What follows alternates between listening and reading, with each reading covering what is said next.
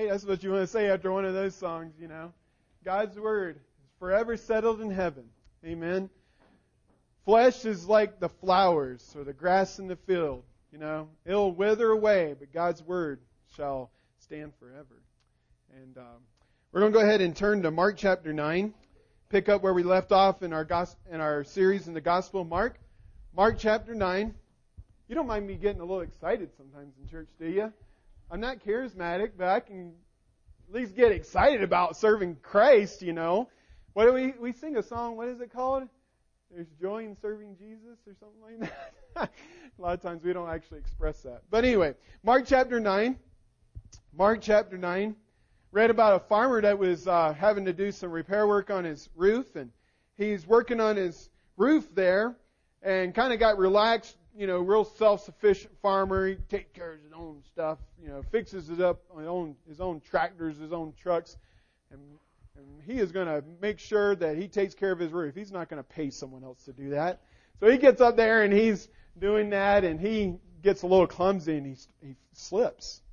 And he starts falling down, sliding off the roof, and he, and he calls out to God and says, God help me! And then right when he got those words out, he, his pants got hung on a nail and kept him from falling off the roof.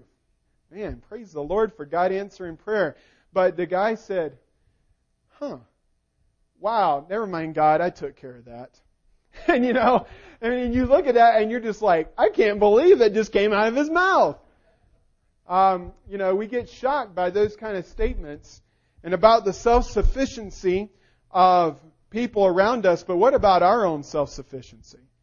You know, um, the thing is, is that we can come to church and we can prepare a Bible lesson and never come before God and say, God, I need your help to understand what your word says. I need your power. I, and we can take God's power for granted. Uh, we can even come and, and sing. Uh, I don't sing that well, but even when I do sing with a quartet, you know, you know, what I should be doing is I should be praying before that that God would use me and empower me to, first of all, sing to His glory for His, for His pleasure, not anybody else, but also He would use the words that I'm singing to minister to the hearts of the people. You know, when we come to church, whether we're singing or preaching or teaching, what about if we just come and we're part of the congregation and do we prepare our hearts and do we ask God, God, I need your help. I haven't been really feeling that great this week. It's been kind of a difficult week. I've been kind of stressed, but God, I need you. Will you please empower me to meet a need of someone at church today? Maybe someone is going through something I'm going through and I can encourage them and comfort them. Or maybe I can just encourage people with my disposition, you know? In church. I'm encourage them with my disposition. Um, but you know, we have an opportunity to call upon the name of the Lord and ask for His power in order to do His will in this world. But a lot of times we take His power for granted. And here in Mark chapter 9, the disciples of Christ take the power of Christ for granted. And we see the disciples powerless before the devil and before the world, and they appear as weak because they take the power of God for granted. The fact is, is that you and I need God working through us in order to follow Jesus Christ. Beginning in Mark chapter 8, we've been talking about how Jesus foretold he was going to go to the cross. He foretold that he was going to go to Jerusalem, he would be rejected by the, the elders, by the rulers, and by the teachers there, the scribes, the Sanhedrin, he would be, he would suffer. He would die and that he would be raised from the dead on the third day. He said all those things before it ever happened. And it upset his disciples. And they got upset. And he says, well, if you're upset with that, you're going to be really upset with what I'm telling you now. Because if you are going to choose to follow me, you're going to have to deny yourself. You're going to take up your cross and follow me. You're going to have to follow me in the death march to the cross. Are you willing to do that? We've been talking about that, you know, in regards to being a true disciple of Jesus Christ. And here in Mark chapter 9, after they come off the Mount Hermon, I believe, from the transfiguration of Christ, this glorious appearing of the divine nature of Jesus. They see Jesus as he truly is, and they totally blow it. But anyway, they get, they do learn something about being to, about being refocused and focusing back on him. But when he comes down the mountain, he sees that while he's up on the mountain, his disciples have been attacked by the devil. And let me tell you, when you choose to follow Jesus, like I've been preaching the last two weeks, the devil's going to come after you. He's going to, you know, you're going to, he's going to lose ground and he wants it back. And he's going to come back and he's going to discourage you. And if you are trusting in your own strength, you're going to fail like these disciples in this passage. Let's read in uh, verses 14 through 19. Chapter 9, verse 14 through 19. And when Jesus came to his disciples, he saw a great multitude about them, and the scribes questioning with them. And straightway all the people, when they beheld him, were greatly amazed, and running to him saluted him. And he asked the scribes, What question ye with them, or why are you questioning my disciples? And one of the multitude answered and said, Master, I brought I brought unto thee my son, which hath a dumb spirit. Now, it doesn't mean that he's an idiot spirit. It means he caused the possessed boy not to speak. Okay? Couldn't speak. Verse 18, and, and wheresoever he taketh him, he teareth him, or convulses him, and he foameth at the mouth, and gnasheth or grinds his teeth, and pines away, or wasting away physically. And I spake to thy disciples that they should cast him out, and they could not do it. He answered him and, and his reply and said, O faithless generation, how long shall I be with you? How long shall I endure you or suffer you? Bring this boy unto me. Jesus in this passage is calling you and me to serve him with complete dependence on his power to follow Jesus, trusting in His power to work through us. And when you do that, certain things will happen. First of all, Jesus will conquer your spiritual enemies. He will conquer your enemies. Uh, kids, if I can, if you're familiar with Awana or if you've been in vacation Bible school, you may have done some wheelbarrow races sometimes. Anyone know what that is? You know, when you get on your hands and knees, you know, and someone holds your your feet, and you know, and you walk. I'm not going to do that for you this morning. I thought about it, but uh, I'm not going to do that. Probably shouldn't do that in church. Don't want to split my pants. Uh, but anyway, we go and do a wheelbarrow race, and let's imagine that we have some of these TNT boys, you know, 10 years old, 9 years old. And we got, we got a set of them here, and then we got one of them here. And they're going uphill to the back of the auditorium and I say, all right, I'm going to go over here and I want you to follow me when I say go. Ready? Set, but hold on. Who's going to win? If I, if I say that these two boys can't use their feet, but there's a couple of boys here, but it's only one here, if the other guy's doing an army crawl and can't use his legs versus the wheelbarrow people, who's going to win? The people with the wheelbarrow. The people that are holding up you know, the kid that's being held up by the other kid. They're going to win. Why? Because that other boy's helping him and he's holding his feet where he's helpless. And the same is true in spiritual battle. The fact is the Christian life is not a playground. I've said this over and over, but it's a quote that's really impressed me and made a meaningful impact in my life. And that the Christian life is not a playground, it's a battleground. And we need the Lord in order to experience spiritual victories. And here in verses 14 through 19, we read about the disciples and the key phrase is at the end of verse 19, of verse 18, and the man, the father of this boy says, I brought him unto your disciples and they could not. And they could not help him. They failed. And the thing is, is that faith in the power of Christ is the key to victory. When we study about spiritual warfare, in Ephesians chapter 6 verse 10, it says, be strong in the Lord and in the power of His might. And it's such a temptation as we follow Jesus Christ and we face temptations, we face trials and testing of our faith to say, I can get through this. I can overcome this, but not without the power of Christ. And that's where the disciples failed. That's where the disciples failed. This father comes to Jesus, but he wasn't there. He was up on Mount Hermon when he, when he came. But this father apparently had heard about the disciples of Jesus and we read about in Mark chapter 6 how they cast, they had authority to cast out demons and they did. They had, I mean, at this point in the Gospel of Mark, they've already cast out demons before. These uh, evil angels, these angels that God created good but turned and rebelled against Him, these are called demons and they were, and it possessed these people and it was very rampant at that time in history and these apostles were able, these twelve were able to cast them out. And the Father heard of the disciples doing that, and so it makes sense that He asked them for help, but sadly they were unable to help their only son. Now why did they fail? Why did they fail? I believe the reason is, is because they were trusting in the authority that they received long time ago. Their position. Okay?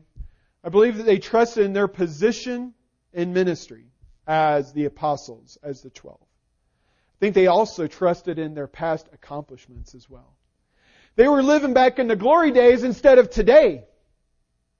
And I tell you, I can relate to that. Is there a temptation for me as a pastor to say, "Oh yeah, I'm I'm the pastor. I got to have victory." You know, I can.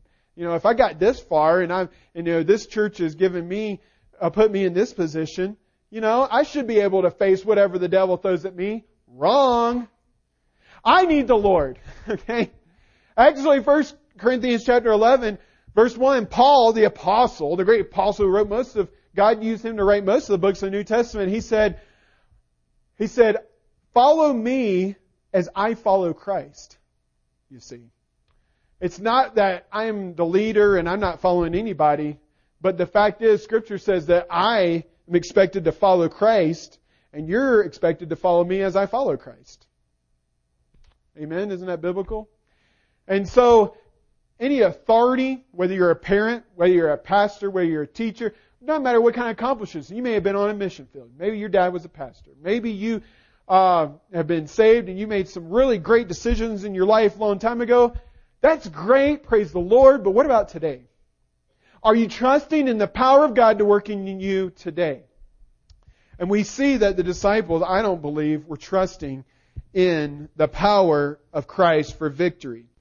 And we see that in verse 29, Jesus talks about why they failed. He said, this kind of demon can come forth by nothing but by prayer and fasting.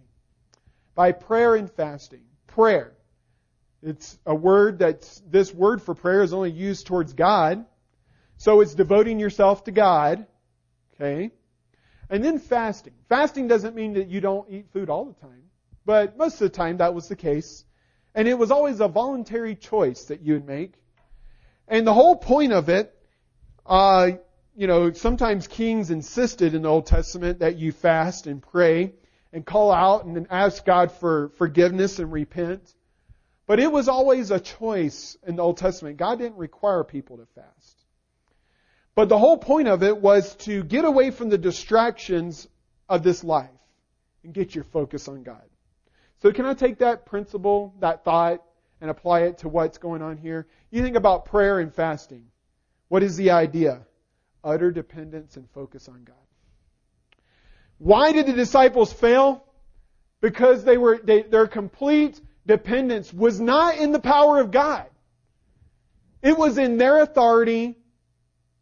It was in their past accomplishments. It was in what they thought they could do. And they lacked this discipline and devotion to God and they failed. C.S. Lewis said this, relying on God has to begin all over again every day as if nothing has yet been done. I think that's a great quote. Relying on God has to begin all over again every day as if nothing had yet been done. That we're not living on the past victories, but we're relying on Him afresh every day for His power to work through us and we will experience victory. James chapter 4 is a context of struggling with sin and dealing with sin in your life. with worldliness in your life. And it says, God writes there, submit yourselves therefore to God. That sounds like utter dependence to me. Submit yourselves therefore unto God. Resist the devil. And the promise is, he will flee from you. I believe a lot of Christians are powerless and they are addicted to sinful habits and they're not experiencing victory because their utter dependence is not on God to work through them. The last thing they're doing is going to the Word of God for solutions, for raising their kids, for getting over that addiction, for, you know, repairing the conflict in their home, in their marriage. Get back to God and depending on Him. Yes, if you're depending on your own strength, you're going to fail. And what were the results of the unbelief of the disciples? If you we're going to read the rest of this chapter. We already read a little bit with the scribes. It says that they were questioning or disputing with the disciples. They were discussing why they failed, and you know what they were doing. They were saying, so if Jesus cast out demons, why can't you? Or why, if you did it before, why can't you do it today? Is Jesus really who he says he is? And they start dis- trying to discredit who Jesus is. And you know why they do that? Because the disciples chose not to depend on the power of God. And you know what? A lot of Christians are doing this today. A lot of preachers are doing this today, and I try my best to depend on the power of God when I come and I preach to you and as I pastor you. I want our church to be like the church at Thessalonica. When Paul came, he came and he preached the word. He came in word and in spirit and in power. See, that's what the early church did. They were, they didn't just come in some intellectual sense and study the Bible and say, oh, I'm glad I know that, you know, that Methuselah was 969 years old and that Enoch, that he lived to 365 years. You know, we can fill ourselves with all this head knowledge and, it, and, it, and when it doesn't really do anything to affect our life and how we live today. But what I'm talking about is that when we get in the Word of God and we're not just filling ourselves with head knowledge, but we're saying, God, speak through your Word to me. And with what I'm doing in my life and expose sin in my life that I might be, walk right with you and be empowered by you. And so do we go to God depending on His power to work through us as we're serving Christ. And when we don't, we open up the door for criticism from the gainsayers. And the New Testament talks about this elsewhere. I'm not just taking this out of thin air. And then also it led to the Father's doubting of Jesus a little bit later. We'll see that in this next sec- sec- section, if I can say that. Jesus rebukes all of the unfaithfulness of these people there that day. Uh, I struggle with this back and forth, but I really believe that when Jesus rebukes them in verse 19, the disciples are included, the scribes are included, the crowd's included. He says, O faithless generation or people, how long shall I be with you? How long shall I endure your faithlessness? Is basically what he's saying. And he says, bring your son to me. And what, and it's a shame that none of these groups uh, that all these groups did this because none of the groups had any excuse for their unbelief. The disciples have traveled with Jesus. The Father had heard about Jesus, even about the disciples casting out demons. The scribes have seen his miracles, but they were a gen- they were a people that were seeking for a sign from heaven, as we've studied earlier. And how frustrated Jesus must have been that day. But before you cast that stone, I wonder how frustrated he gets with you and me when we try to serve Him without His power. And we try to go up against spiritual enemies and high, and wicked in high places. The thing is, is that when we face people that oppose the Bible, Jesus Christ, or even the existence of God, we're not fighting against people. We're fighting not against flesh and blood, Ephesians chapter 6 says, but against principalities and powers. These evil spirits like this one that possessed this boy. We're fighting a spiritual warfare, and you got to fight with spiritual weapons. And you have to fight with the power of God Almighty, being strong in the Lord and in the power of His might. Then, second of all, when we depend on the power of Christ to work through us, not only will Jesus conquer your enemies, but he will also cultivate your faith. Before I read the next section, I wanted to just take it. You know, we think about trials. We were studying in the book of Ruth today, and really, when you think about Ruth, you know, Naomi's faith was stretched. Ruth, I believe, you know, believed in the Lord genuinely uh, there in Moab, and she continued to follow the Lord when she went back to Bethlehem, Judah, and her faith was stretched as well. But, you know, wanted to illustrate this a little bit, but when our faith is stretched, we do see the Lord more. Kyler, you see that? Can you read that? Is it too small for you? Okay. Yeah. So when I, you know, when I'm stretched in my circumstances and my trials and my difficulties, the whole point is that I might see that God is, a, is more than enough for that trial.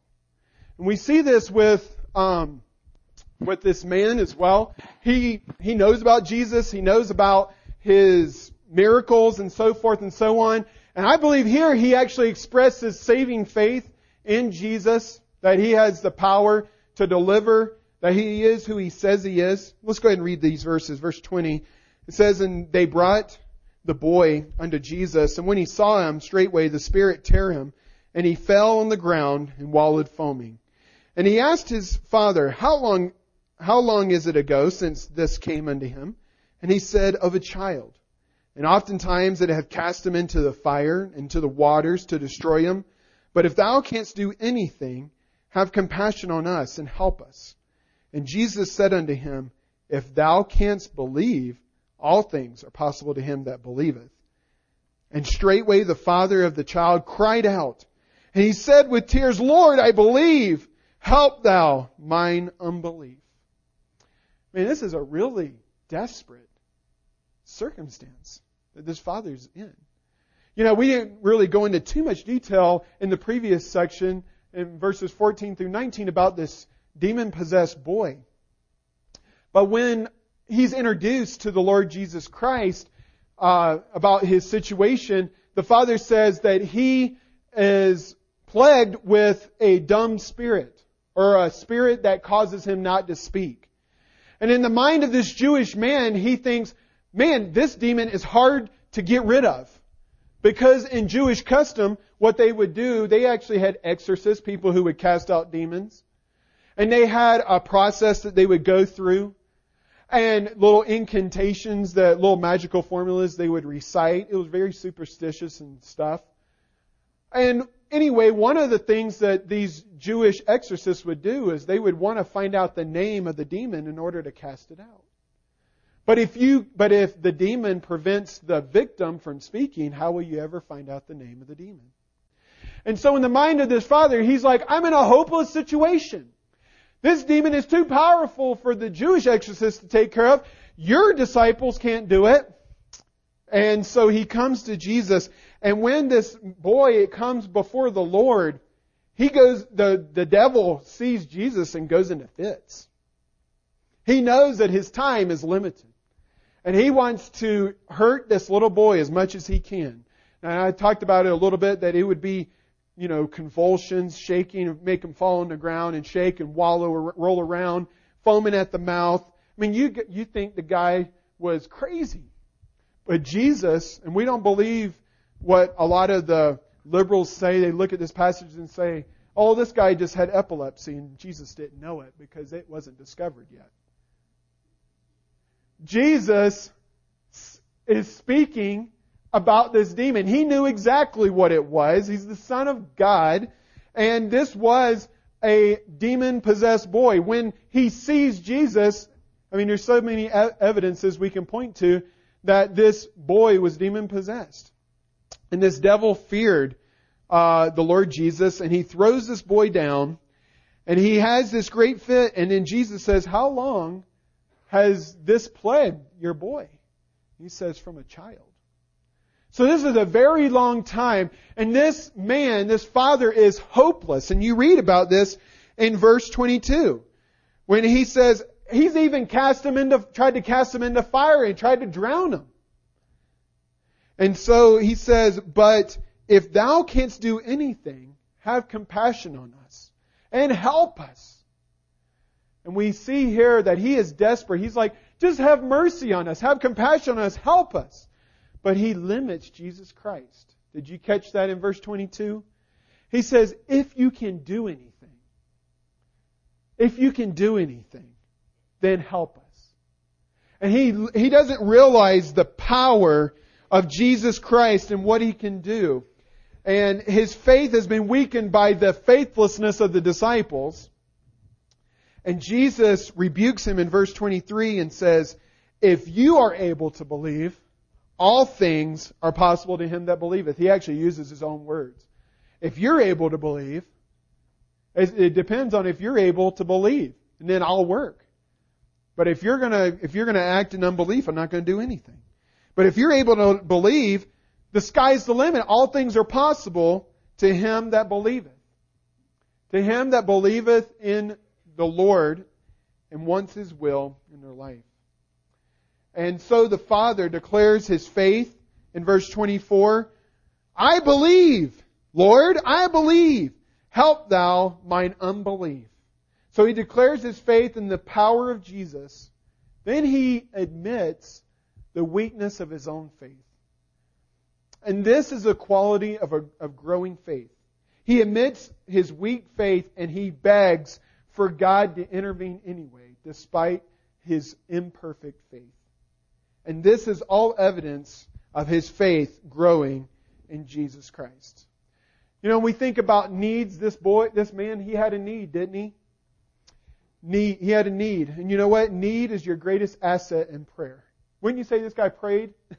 he called out to God, he cried out to God, he screamed out to God. He actually, he screamed so loud to God that a, a crowd gathered after he did this, beginning in verse 25.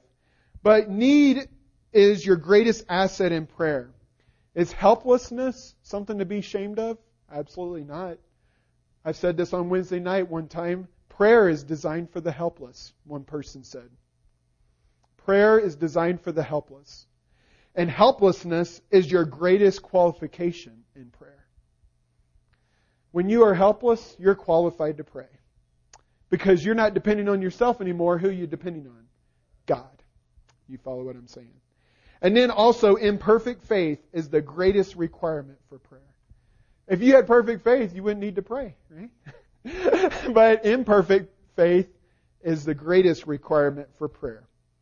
And then third of all, when you have your utter dependence on the Lord Jesus Christ and His power, not only are you going to experience, experience spiritual victory and also spiritual growth or growing faith, but you're also going to experience, last of all, Jesus will commune with you and you'll commune with Him. Verse 25, it says, When Jesus saw that the people came running together, he rebuked the unclean or foul spirit, saying unto him, Thou dumb and deaf spirit. We found out a little bit more about this demon. Okay, the boy was deaf and dumb because of this demon. And he says, I charge or command you, come out of him and enter no more into him. And the spirit screamed or cried and convulsed him sore or much and came out of him and he was as one dead insomuch that many that were around there they said he's dead. But jesus took him by the hand and lifted him up and he arose. And when jesus was coming to the house his disciples asked him privately why could not we cast him out and he said unto him this kind of demon can come forth by nothing but by prayer and fasting. Fact is, is Jesus powerfully answers the prayer of that father, doesn't he? A prayer of utter dependence on God to work through him, to work in spite of him. And you know what? The disciples missed out on that because they neglected to pray. Fact of the matter is, in most churches, probably the lowest attended service in about every fundamental independent Baptist church is the prayer meeting. And we wonder why we come across powerless and weak to our community. It's because we're not praying. Because we are not casting our utter dependence on the power of God. And I'm not saying, and you know, Calvinists will say, well, if it's God's will, it'll happen anyway. Why pray? Because God commands it. And God, He works when we, he, he says, I will work when you depend on me. It's an act and a declaration of dependence on Him and belief in Him. And God, like Jesus, will not work when there's people like the city of Nazareth. You remember the town of Nazareth? That they really were skeptical of Jesus, and what happened? He did very little miracles there because of their unbelief. He does that even today in the Christian church because of our lack of unbelief or our lack of belief. You know, I'm not a very work person, but I do have one of these drill, right? But if I'm going to drill a hole in this pew, which you guys would be really mad at me if I did that, um, but if I was going to drill a hole in this pew, would I be able to do it right now, Wesley? Why not? Because it's not plugged in, it has no power, right? I'm going to stick this up here. I have to plug it in. And amen, when we plug into God, it's not a battery, amen, that you have to recharge. But it's uh, direct current. It's there. It's a constant source of power. and the same thing is available to you and me as children of God. As we follow Christ, we can be victorious. We can commune with God. And we can grow in our faith if we would just ask God to powerfully work through us and depend utterly on His power. Jesus said before He went back to heaven, All power is given to me in heaven and earth. Do you believe that? I do. He's more powerful than anything or anyone today or that will ever come. We serve the one who holds the future. We don't have to fret when we don't know who's going to be the next president of the United States, right? And what I want you to remember from this message is as you commune with the Lord, and when you are depending on the Lord, you will commune with Him. You will fellowship with Him, not fellowship about Him, as I prayed at the beginning of this service. There is a difference. But as you commune with your Savior, your faith in Him will grow. As you pray, as you fast, as you read His Word, your faith in Him will grow. And as your faith grows, you will depend on His power, won't you? And as you depend on His power, you will enjoy spiritual victories. But that's only if you go to the power source. That you go and depend on the power of Christ to work through you. I'm tired of appear, I'm tired of Christians appearing weak, aren't you? Are you ready to make a difference? Are you really ready to live differently than the status quo? I am. And you know where it all starts? Communion with God. We're going to be going into our time of the Lord's table where we're going to commune with God. It is an opportunity for us to fellowship with the Lord Jesus as we pray to Him and we thank Him for His sacrifice on the cross of Calvary for our sins. But it's also a time of examination. For Him to search our own hearts, see if there's any wicked way in us, that we wouldn't come to this time where the elements of the bread represent the broken body of the Lord Jesus and the suffering that He endured on the cross, before the cross, and then the Jews symbolizing the shed blood of the Lord Jesus Christ. For without the shedding of blood, there's no remission of sins, the Bible says. And so, as we come to this, we don't need to come to it and think, you know, and not think through it, you know, and take the sacrifice that Jesus made um, and make it common or make it uh, not that important. And one way we can do that is having sin hiding in our hearts. We need to uh, search our search our own hearts, ask God to search our hearts, and by His power, He'll expose. His Holy Spirit, He'll expose sin in your life if it's there. We need to confess it. We need to get right with the Lord. What I mean by confess is we need to agree with God about our sin. Say, Lord, cleanse me, restore me, use me. I agree with you about my sin, and I want to live the way you want me to live. And so it's a time of examination, a time of fellowship, a time of remembrance. We're remembering what Jesus did on the cross. But it's also a time of looking forward. Because we do, we're, we're commanded to do this until the Lord returns. And so we look forward to His soon return. And so at this time, I'm going to uh, ask our